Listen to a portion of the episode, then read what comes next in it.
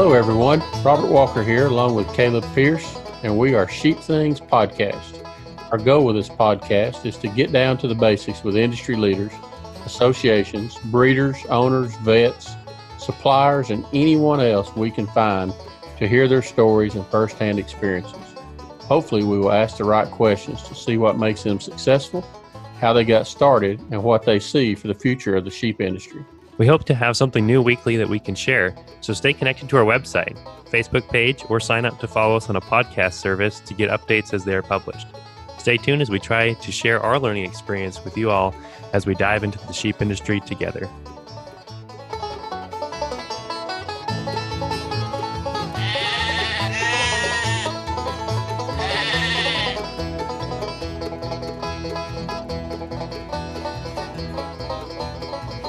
Well, guys, today we're going to do something a little different. Uh, we have focused on uh, some long-time breeders in our first three or four podcasts, and I thought we'd mix it up and get a different perspective from a fairly new new guy, kind of like me and Caleb, and uh, um, hear his tale and his story, and and kind of uh, give a different perspective from what uh, everybody's heard in the last three or four episodes. So uh, Today we got Brad Carruthers from Ohio. And uh, Brad, you want to tell us a little bit about yourself and kind of how you got into this and where you're from and what you do? Absolutely. My name is Brad Carruthers. Um, I'm originally from Columbus, Ohio, and I now live in Mount Vernon, Ohio, with my wife Katie. Um, originally, we you know we both actually grew up in Columbus. Um, in the city and stuff. Uh, she rode horses, and when I was a teenager, my uh, parents actually uh, got a hold of a farm, and we raised a Texas Longhorn down in southern Ohio. But for the most part, we were uh, we were city kids, um, and we moved out here in 2014. We both went to Miami University in Ohio. I got a degree in mechanical engineering. She got a degree in botany and we came up here to Mount Vernon because I got a job up here working in the natural gas industry. I designed and manufacture uh, natural gas compressors for wellheads and pipelines and stuff like uh-huh. that. So, wow. What's the name yeah. of the co- What's the name of the company? Ariel Corporation. We're based out of Mount Vernon here. So, that's pretty cool. Yeah, I uh, I started here when I graduated college back in 2014, and my wife and I moved up here, and I started working here, and we've been here for six years now. So, is that where uh, the guy? I'm thinking New Albany. New Albany's where the guy that owns Victoria's Secret is, right? Yeah, Les Wexner. Yeah, That's yeah. probably 30, 45 minutes kind of southwest of us. That's right on the outside of Columbus. Yeah, I watched. Uh, I watched the Jeffrey Epstein Netflix deal last night. Yeah. Holy moly, man! If y'all ain't uh-huh. seen that, y'all, dude, this guy's. Yeah. Uh huh. It's a whole thing. So, man, you're pretty close to. Uh, so I just looked at Mount Vernon. You're really close, and you may have already. You may have been there. That Skyline Turkey Farm. You ever been there? No, but you talk about it like every time I talk to you. Man, you. are like 10 miles from there. Seriously, I, I, told you you drove past my house to go there, and you didn't. You didn't hardly believe me. You're not even ten miles from there. You're like three or four miles, probably. Actually, I think I've met the guy once inadvertently at an auction somewhere. He mentioned I overheard him talking to somebody about, you know, the conf- what, what they call them housed sheep now. They don't call them confinement anymore. They like like to call them housed. But oh. it sounds like a cool operation. I mean, it's not the way I want to do sheep, but it's something. Well, it would be the way I would do sheep if I had to if I had the contract that he's got and needed to do volume. I mean, he can do fifteen hundred head of, of, sheep on a small area, and uh, hey, yeah, let me tell you, it was yeah. an eye opener for me how clean that place was. Well, yeah, clean and, the sheep I mean, was, no parasites. I mean, no it's like it's a, small, it's a, small, area where he houses them, but there's a much larger area that you work at. We lost something. Do what now? It's one of those. They say it's a small area, but it's like there is a huge geographic area that's required to support that many animals. I mean, so Well, he's, he's running about 400 acres, best I remember. yeah, he- exactly. He uses that for his alfalfa and corn, and he Uh-huh. grows he grows his feed. You know, Yeah. uh, and his his buildings are like 80 by 380 or something like that. Yeah, there's there's quite a few uh, chicken barns and stuff like that um, out this way. Um, I know uh, the biggest ones are probably Case and Gerber, but they're a little bit, mostly a little bit west of me. Um, most of those are on the west side of Columbus, though, like the really really big ones where it's super flat out there. But we do have quite a bit up this way. But then we're also right on the bridge of Amish country. Right. So, you know, that that that's a whole nother thing because it is more hilly. It's a little bit more um I mean, honestly, there's tons of sheep. I mean, it's suited for sheep, you know, versus, you know, big flat barns uh, where you can confinement operations. It's not quite as suited as it is in Western Ohio and Northwest Ohio. And we bought an eight acre farm. Originally, we were both into horses. Uh, I grew up doing uh, team roping, and she grew up in the uh, English horse world. And then we both actually showed reining horses uh, in college, and we were kind of doing that up here. And when we bought the house, there was uh, eight, uh, probably a one acre uh, paddock, and we had fenced off where we put in a new septic system. And we decided it kind of got overgrown, and we're like, well, you know, let's just get some goats at the local auction, and they can graze it down, and then we'll get rid of them. And, and we're like, well, why don't we just get some lambs? You know, lamb chops are Mhm. kind of a thing. We, we never really ate much lamb before we got into sheep. Um, so, like ever, like some people, when you get started, we went on Craigslist and we found two sheep up in northern Ohio. It was a ram and a ewe. We didn't really know much about it. One thing we did uh, look up before we bought them, we kind of just were Googling sheep. And then we found hair sheep. And I was like, that sounds wonderful. I don't want to shear sheep. So we just Googled, you know, we just looked on Craigslist for hair sheep and we bought two. And we brought them home. We bought a ram and a ewe. Um, no, now I would never have even thought about buying them. They were obviously not very good. But we put them out in our little one acre paddock there. And in the morning, we're like, oh, let's go out and look at our new sheep. And, and there was, there was three sheep. The ewe had a lamb um, overnight, and all of a sudden we had the starting of our flock. Talk about a return on investment. That is a great Yeah. return on your investment. I mean, the guy was like, "Yeah, she just won't lamb." He goes, "She must just be fat," and we were just like, "Okay, like what the heck do we know?" You know, um, we're like, maybe you know, she, she wasn't even that heavy. I mean, she didn't look pregnant, honestly. Even today, you know, knowing what I know now, I still don't really think she was. But you know, she just had a. It was a small single, so you know, sometimes you know they don't necessarily show all that much, but. uh yeah so we had uh then we had three and then we were like well you know we started collecting more and more um we got up to 10 and then we were kind of looking more and and they were commercial sheep. Uh, we had a couple uh Dorper crosses. We had a couple Dorpers. Um stuff we just kind of picked up. And we were like, you know, we like this. So we kind of started looking more into it, and we kind of started researching different breeds um, of hair sheep, and we found the Katahdins, and went on the KHSI website, and we found a local breeder. Uh, her name happened to be Donna Stoneback up in uh, Loudonville, Ohio, which is only about a half hour north of us. And we drove up there, and she had some. She's since out of the business, but she had some really, really nice Katahdins. I mean, we were so impressed versus what we had at our place. You know, I mean, they were structurally correct. They were wide. They were thick. You know, they were, you know, just super balanced sheep with great hair coats. And she actually introduced us to NSIP. Um, she was involved in it.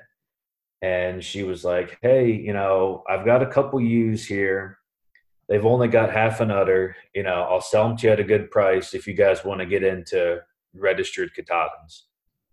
And we were like, okay, you know, we knew we'd probably have to deal with some bottle babies and stuff, but you know, we wanted to slowly kind of grow our flock, and so that's what we decided to do. And then she was like, "Hey, there's a expo um, that KHSI puts on down in Tennessee," and so we decided, well, you know, let's go. And that was the expo in Cookeville. What would that have been? Four years ago, three years ago, something like that. I think four years ago. 2016. Yeah. So we went down to it and we sat in the educational seminars, which we always appreciate, and, you know, especially as new producers at the time. And we were like, wow, we've got some changes we need to make. And the one that really, I'll never forget this. Um, Susan Schoenian was doing a talk about um, conformation. And she said it costs just as much to raise bad sheep as it does good sheep, and sometimes more. Hmm. You know, with Yeah.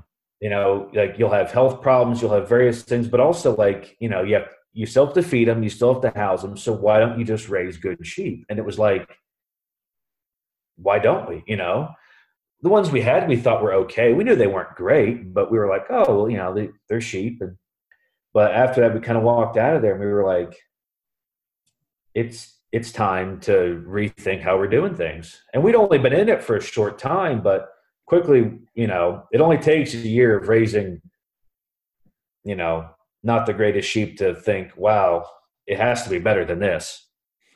and so, you know, we talked to Donna and we were like, hey, you know, we want to go all in. And she had a smaller flock and she's like, well, um, my good friend uh, Kathy Bielik up in Wooster, you know, she has some NSIP Katahdins or similar genetics to mine.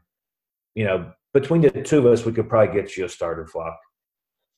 And so we're like, great. So literally that night, uh, we threw up our whole flock on Craigslist and we sold it to some other person who decided they want to start with sheep on Craigslist. And we sold our whole flock and we started over again. Um, we bought registered Katahdins that were all uh, enrolled in NSIP, and you know we wanted, we knew we wanted parasite resistance. That was something that we were struggling with with the commercial stock that we had from you know random people. That was just a assortment of sheep, and we knew that was one thing that we wanted to focus on, and then that we also wanted to focus on a grass-based system. Um, Mhm. So that was kind of what steered us to the sheep that we originally purchased. Um, we also, in the first couple years, we played around with some non-NSIP rams Okay. uh, from various breeders and various management systems, um, and we we didn't have we had inconsistent success. I sh- I would say. Um, Yeah. And now we've been strictly uh, NSIP sheep for three years now. Um, and this year, it was really cool. In the first couple years, we focused heavily on parasite resistance, um, and then we wanted to still have some some balanced maternal traits. Mhm. And then this year, we actually brought in uh, two high growth rams Yeah. and we're also parasite resistant. That, that that was one thing that we decided from the beginning we weren't willing to really lose. Um, one ram we did bring in doesn't have the greatest parasite resistant EBVs. However, he does have a wonderful phenotype. He has that really short, thick, stocky, long, you know, muscular uh, build. that Some of our ewes needed, you know, and and that's I think something that's important is knowing when you need to you know reevaluate where you're at and realize what your goals are um, there's lots of rams out there so you know we only have uh, 35 views and i've got five rams i don't use five every year but it's always good to kind of have options and Yeah. you I- guys i know I get Caleb, that. you've talked you've got plenty as well so Yeah. I collect them. yeah and i don't know it's i what I really enjoy about NSIP is it's kind of like the mad scientist thing. You know, like you get to, hey, these are what my ewes are looking like. You know, what if I, and one thing that I think there's a lot of, oh, what some people don't understand about NSIP, like it's it's one part of the toolbox. You know, yeah. you know, for us, it's an important part because as we've been selecting for certain traits, even in a short time, I mean, the dividends we've seen in some of our lamb crops have been noticeable, you know. Um, mm-hmm. But also, you need to take a step back and you have to look at your sheep. And yeah. they have they have to work. You know, the numbers can tell you one thing, and sometimes the numbers may tell you something right, but you may have a structural issue. You may have, you know, various things that as a good shepherd you can't pass on. Yeah. Okay, so question, do you look at your sheep first or do you look at your data first? What do you do? I know what I do, so I know what you do and I listen to it on a podcast and I would love to say that that's what I do, you know? Um, I look at my sheep every day you know, yeah. I don't look at my data every day. So that's you one. Don't? No, just kidding. you know, like, Weirdo. I know. and I know in the back of my head, like, kind of what their numbers are. Yeah. You know I mean? So, like, I walk they, and I see some, and it's like, man, I wish, wish you were better, but yeah, and well, I, I mean, think I, it's it's it, you're you know taking a balanced approach to it, which I think is important because if you if you focus just on structure, if you focus just on numbers, I mean, you're going to end up with a train wreck in in the opposite thing. It's you know goes back to the the three legged stool analogy where if you try to sit on a two legged stool, that's just you're going to fall over. Um, you have to have that balance between the production and the structure, and I think you know when you're out with them every day um, you obviously are going to see their structure and i think that's that's helpful. And and i mean the reality is if you you've got the data and and so you have an idea at least of what their data is going to be like so but man they um, change so much you know yeah. from 30 days to six months you know? Yeah. And i and i see people post a picture of a two week old lamb and go oh i'm keeping my eye on this one. Really you, you keep your eye on all of them, you know. Yeah. Uh, but but you get emotionally attached if if you if you come out of the box going, oh, this is a world champion here, you know. But in the horse world, you know, if I breed to this horse or this mare, and I'm like, oh man, you know, he's going to be a futurity winner, you know, then I'm emotionally blinded, you know, by his pedigree and not his ability or his attributes, you know. And um, I don't know. I just try to be the cold hearted, non emotional guy. and my wife says I'm pretty good at it. yeah. I mean, it's like for us, like, you should enjoy raising sheep, though. You know, like if, like, yeah. I, oh, I do. I do. I drive, I go, oh man, that's a good looking animal, but I don't, what's his number? What's his number? Eh, yeah, I don't do that. I wait till I, you know, go through my list, you know. Well, and one thing I like about like I go out there, I'm I'm I'm not gonna lie, you know, we have like a favorites list, but mm-hmm. it also changes weekly. You know, we're not like stuck in the past with like, oh well that one looked great, you know. Yeah. Because they do. I mean, they grow and they change and they look, I mean, our, you know, quote unquote best list from 30 days to now, you know, it's not the same. Mm-hmm. You know, but it just it kind of makes it fun and interactive. But at the end of the day, if the numbers say no, you need to trust them. You know, I mean, there's, yeah. especially once you have accurate data. And that's one thing that I think uh, some people don't put as much stock into. I mean, one benefit we had, we knew after we really researched NSIP that that's what we wanted to do. And we didn't want to wait for our data to get accurate as we brought in rams. Mm-hmm. And I mm-hmm. know it's not possible for everybody, you know, but if you do have a small flock, you know, because like when when we started NSIP, you know, we had, you know, we bought 10, maybe 16 ewes, you know, not a huge flock. But what we did was we got rid of our old flock and bought all enrolled NSIP ewes. So when we used NSIP rams, we had accuracy from the beginning. And then we also bought from people who'd been in it a very, very long time. Yeah, that accuracy thing is is so important because if you don't, I mean, you know, you can select on numbers, but if those numbers don't mean anything, then you're not really selecting on anything. So, um, you know, it's it's important to make sure that that what you're selecting on is is actually accurate information. It, it's just like anything. I mean, if if you were to go out and buy a car, and you were to buy it based off of miles per gallon, and the tests that they ran for the miles per gallon were all inaccurate, well then you're buying on you know, you're buying on nothing. You might as well buy on color or or the shape of the the car. But um, where the numbers are really going to help you is when you have some accurate numbers.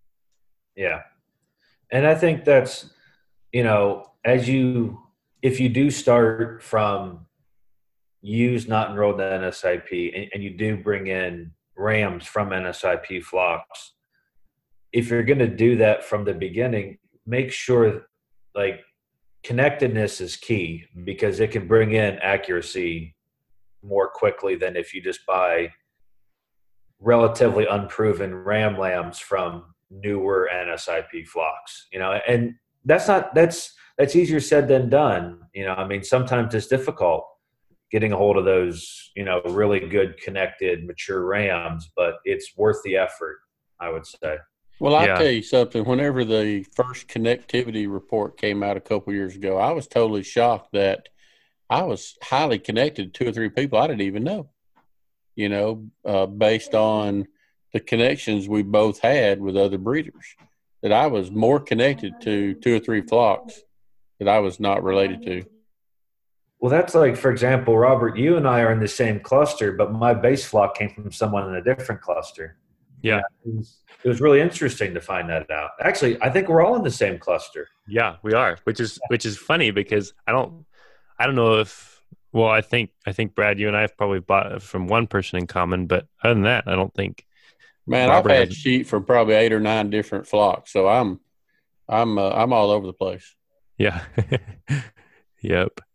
And I, you know, the it's interesting how that connectivity report is put together too. Just you know, and and it doesn't tell you everything, but it is interesting to look at for sure because it, you know, it, it tells you how your your flock can compare to other flocks as far as a you know percentage of connectivity, and as long as you have a high enough percentage, um, then you can be fairly confident that that you're going to have the ability to compare EBVs across systems which I mean that really comes into play when when you're trying to improve on genetics because you can you can be fairly certain how a ram is going to prove out in your system before you even buy it before you even put a deposit down. You can you can have an idea of how his lambs are going to turn out how his how his uh, how his daughters are going to turn out producing you know grandsons you know, and, that's a that's a good point. I bought two old Rams this year, uh, eight and nine years old,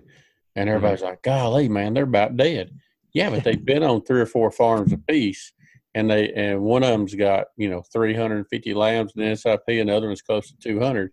And the cool thing is, is both of them have been on a a um, grain fed type farm and a grass fed only farm and and the data is accurate for both. I mean, it's uh, it, it doesn't waver, you know, between flocks. It's uh, it's it's pretty cool.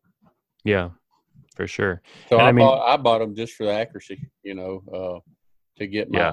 Yeah, I know where I'm at. I know where I'll be, uh, and, and it's three. Let's see, probably three quarters of the flocks in both of those rams. I'm not connected to directly.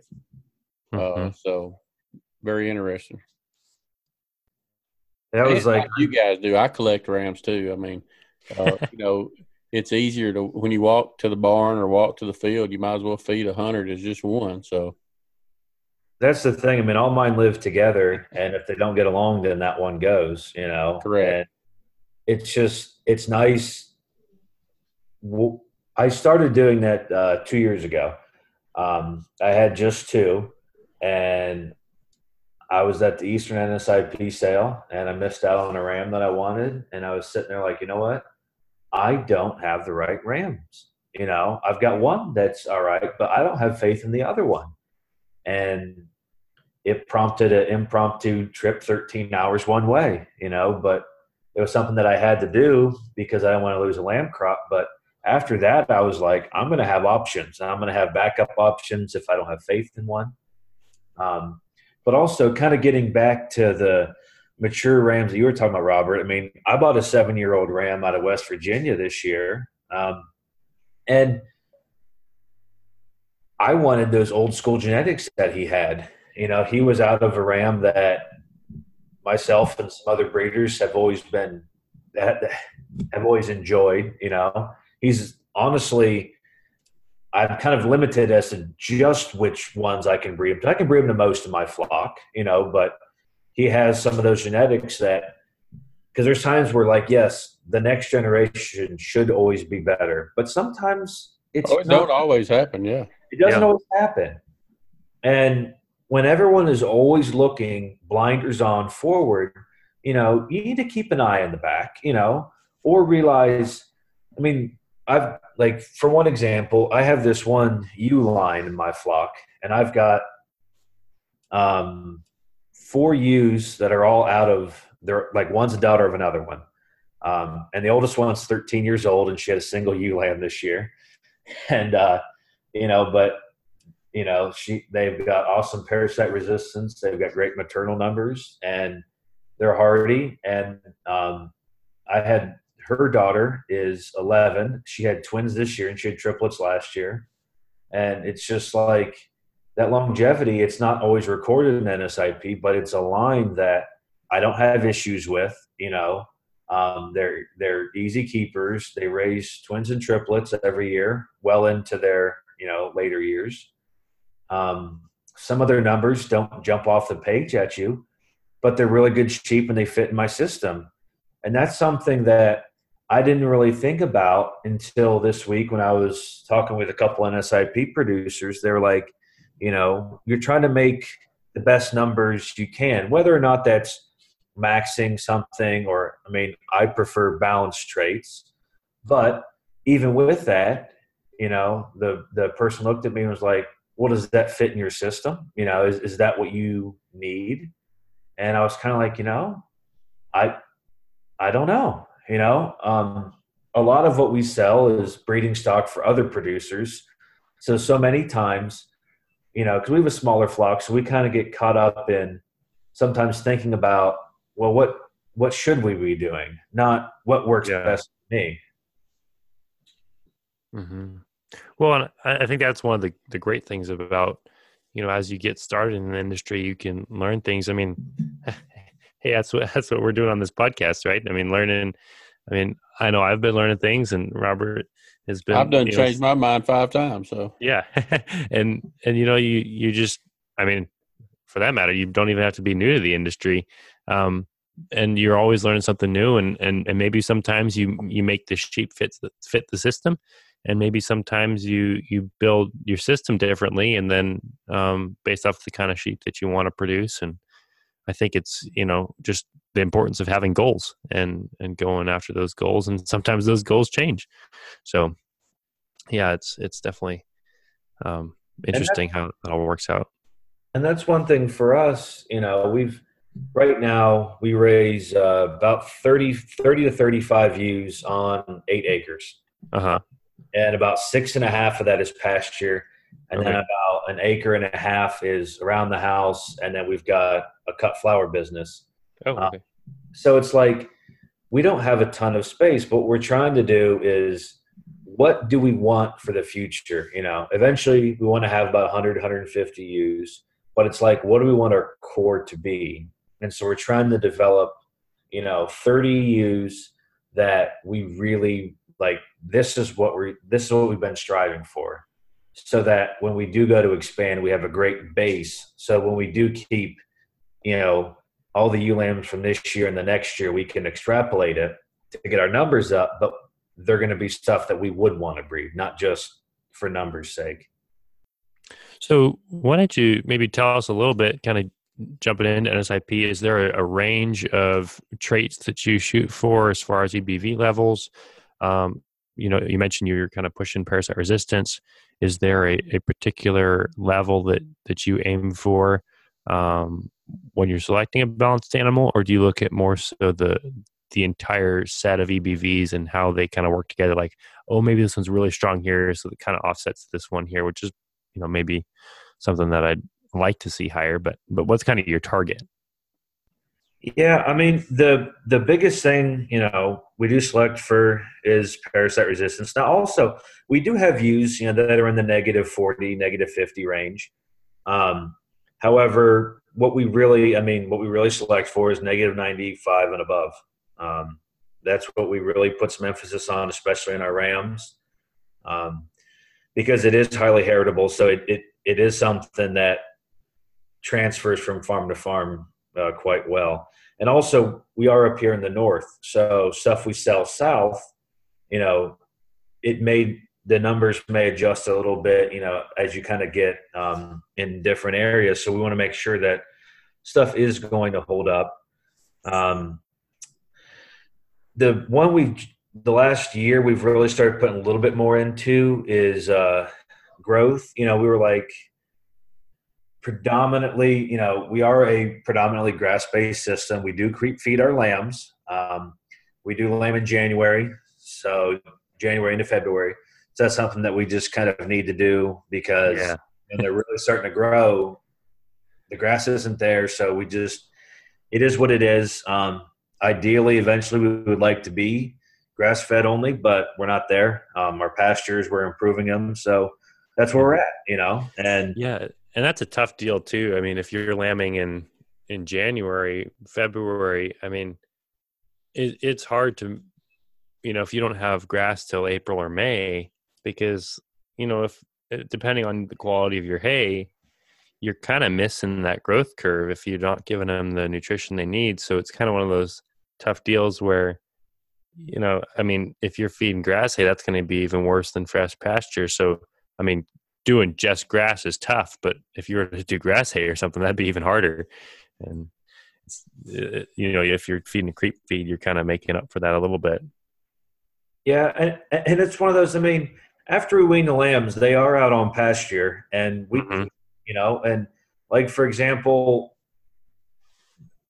we do have our parasite resistance to a point where we have to almost have poor management systems to create an infection. Yeah. it, it, it, sounds crazy to people. You're preaching yeah. to the choir, man. Preaching to the yeah. But it's like we're in we're in the north and I mean, I did a composite fecal egg count last week and I've got a 200 egg per gram average. I mean, that doesn't work. Yeah. So, it's great. It's great, but it doesn't work. yeah. now, are y'all doing your own fecals? Do you do your own fecals? Yes, yes. Um, we actually started at the, uh, we started collecting fecals. Uh, last year was the first year that we did our own. Um, it's not as hard as, I mean, you just kind of have to do it. Um, yeah. It's. My wife doesn't like it on the kitchen table, so I quit. Well, I well then don't do it on the kitchen table. we all need a setup, you know. Yes. Some people have a whole like room for it, and God bless those people, but I'm not one of them. Um, yeah, um, well, I am now. I just haven't. Uh, yeah. I haven't done it yet. yeah, when it's uh, when it's fecal egg count time, we eat outside. The dining room's got the microscope and everything on it, and that's just kind of the way it is. Um, what kind of time do you have per per sample from a time you not including collection of course but let's say you got a bucket full of samples and uh, from a time you uh, do your mixture to counting to writing the number down what kind of time you got per sample? Well we started a there was a new system that we got um, where you can take the sample and mix it with water and then you put it in the fridge for up to you know up to a week so you can kind of do it as you have time um, and then it helps break up the pellets better that was one thing that, that we kind of struggled with last year was making sure you because you have to get a, a, a it mixed up really really well or else you're or else your counts are off. You know, There's nothing floating if you don't. yeah, and then so like there's like that phase now where it kind of breaks it off. But I would say probably probably 15, 20 minutes. I, I'm I'm not the at it, you know. Like I'm I'm still I'm extra thorough. I make sure I'm not missing anything. Um, yeah. You know, if I had, but I also I don't have a very good system. Um, honestly, like if I had, if I took the time and made like a area where I could have the microscope, the sink, the you know all my stuff set up, um, you could More, definitely. assemb- more of an assembly line type Yeah, deal. there's definitely people that that you should ask over me as far as the best way to do fecal egg counts. I'm I'm a newbie in that game as far as that goes because there's people been doing it, you know, been doing their own for 10, 15 years. So, Oh man, Yeah, whenever we did, we had the expo in Wooster and we went to Kathy Belix uh, and she was doing that uh, that research project at the time and she was doing them every Friday. yeah, Like, oh my gosh, yeah. serious If stuff. you get a chance to go to her place, yeah, she has a whole sink. I mean, she has she just added this room to her house, and it's it's that's all it's for, and she can knock them out. And I wish I could, but Yeah, I heard somebody saying, "Oh, yeah, it's not that bad. It takes about five minutes." I'm like, five minutes? It takes me like fifteen to twenty minutes. but it, you know, it, it. I think part of it, you know, like you said, it's a setup. Um, you know, the way I've been doing it, um, you know, is is just out in the garage, and I'll fill up a, a jar of the saline solution, and um, you know, let it sit for a while, make sure it's all fully saturated, and then I just bring it out with me in a jar, and I bring a a, a syringe out so I can measure it, and then uh, just I take the sample and you know put it through a strainer, all that sort of thing, and um, and it, it seems to work pretty well. Yeah, with with the pellets, I mean, it, it does definitely get get more tricky sometimes if it's if it's pretty dry, but um, yeah. So, um, when you're doing fecal egg counts, have you seen a reduction as you've selected more on parasite resistance? As far as I mean, you said you started off, you know, with with sheep that weren't super parasite resistant. Um, whether that's fecal egg counts or whether that's you know just body condition, have you seen improvements um, by switching to parasite resistant genetics? I would like to say I have, but I kind of started um, with rather parasite resistant stuff. yeah, when we got into it, we were like, this is the thing. You know, I mean, people want this. So, like, that's something we need to prioritize from the beginning. yeah. So from your Craigslist sheep to your Yeah. Uh, well, we didn't do them on those. I don't even want to know what those would have been. Based on body condition and everything, I can tell you we had issues. Um, so the pastures were quite infested when we brought our other sheep in. That's for sure.